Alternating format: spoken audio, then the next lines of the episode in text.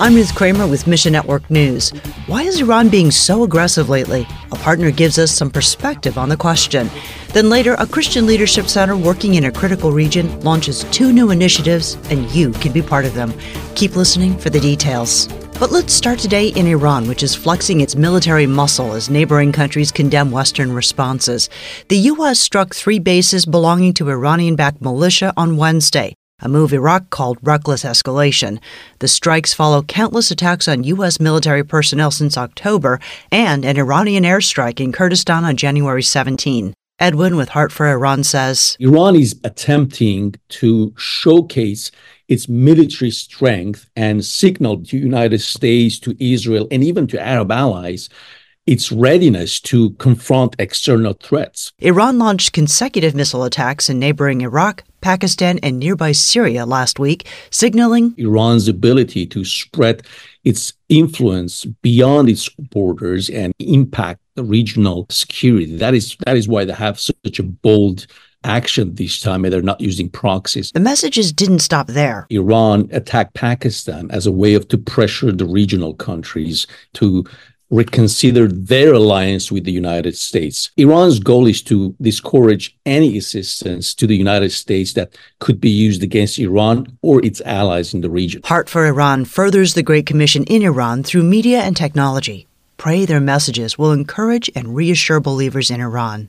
Meanwhile, younger Christians in China can learn from the older generation on how to deal with increased government pressure and restrictions. Erik Burklin with China Partner. I think overall it'll be a challenge as the church in China continues to kind of figure out how do we minister in this current environment of more restrictions, of uh, desanitization of the government, of you know Xi Jinping wanting to be more in control of things, in control of religion. Titus chapter two directs believers to teach the next generation how to live godly lives.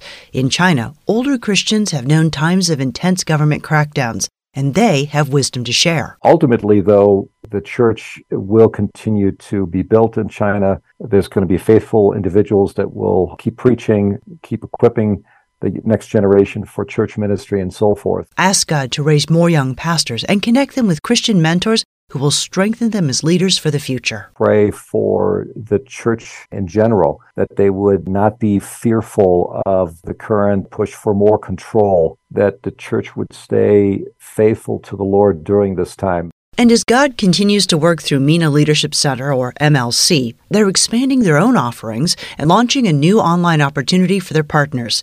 Dr. Jen Murph with MLC explains that most of their current coursework is live training online. However, ministry leaders have expressed that often the live courses can be difficult to attend given their own ministry obligations. So, MLC is preparing to launch an on demand program.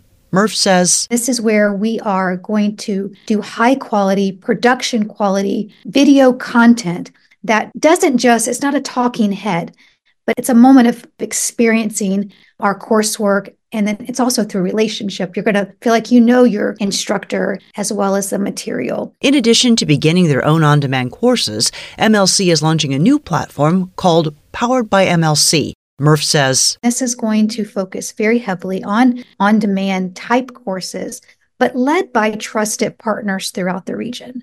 These partner courses will be listed on our website They'll be uh, made available through the MLC platform that we provide. Both of these new initiatives take additional resources. Ask God to provide those resources for the different ministries, and then find your place in the story at missionnews.org. Thanks for listening to Mission Network News, a service of One Way Ministries.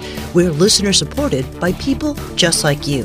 So by giving to Mission Network News, you enable us to keep the stories of God's kingdom coming. So join us here on Facebook, Twitter, or Instagram.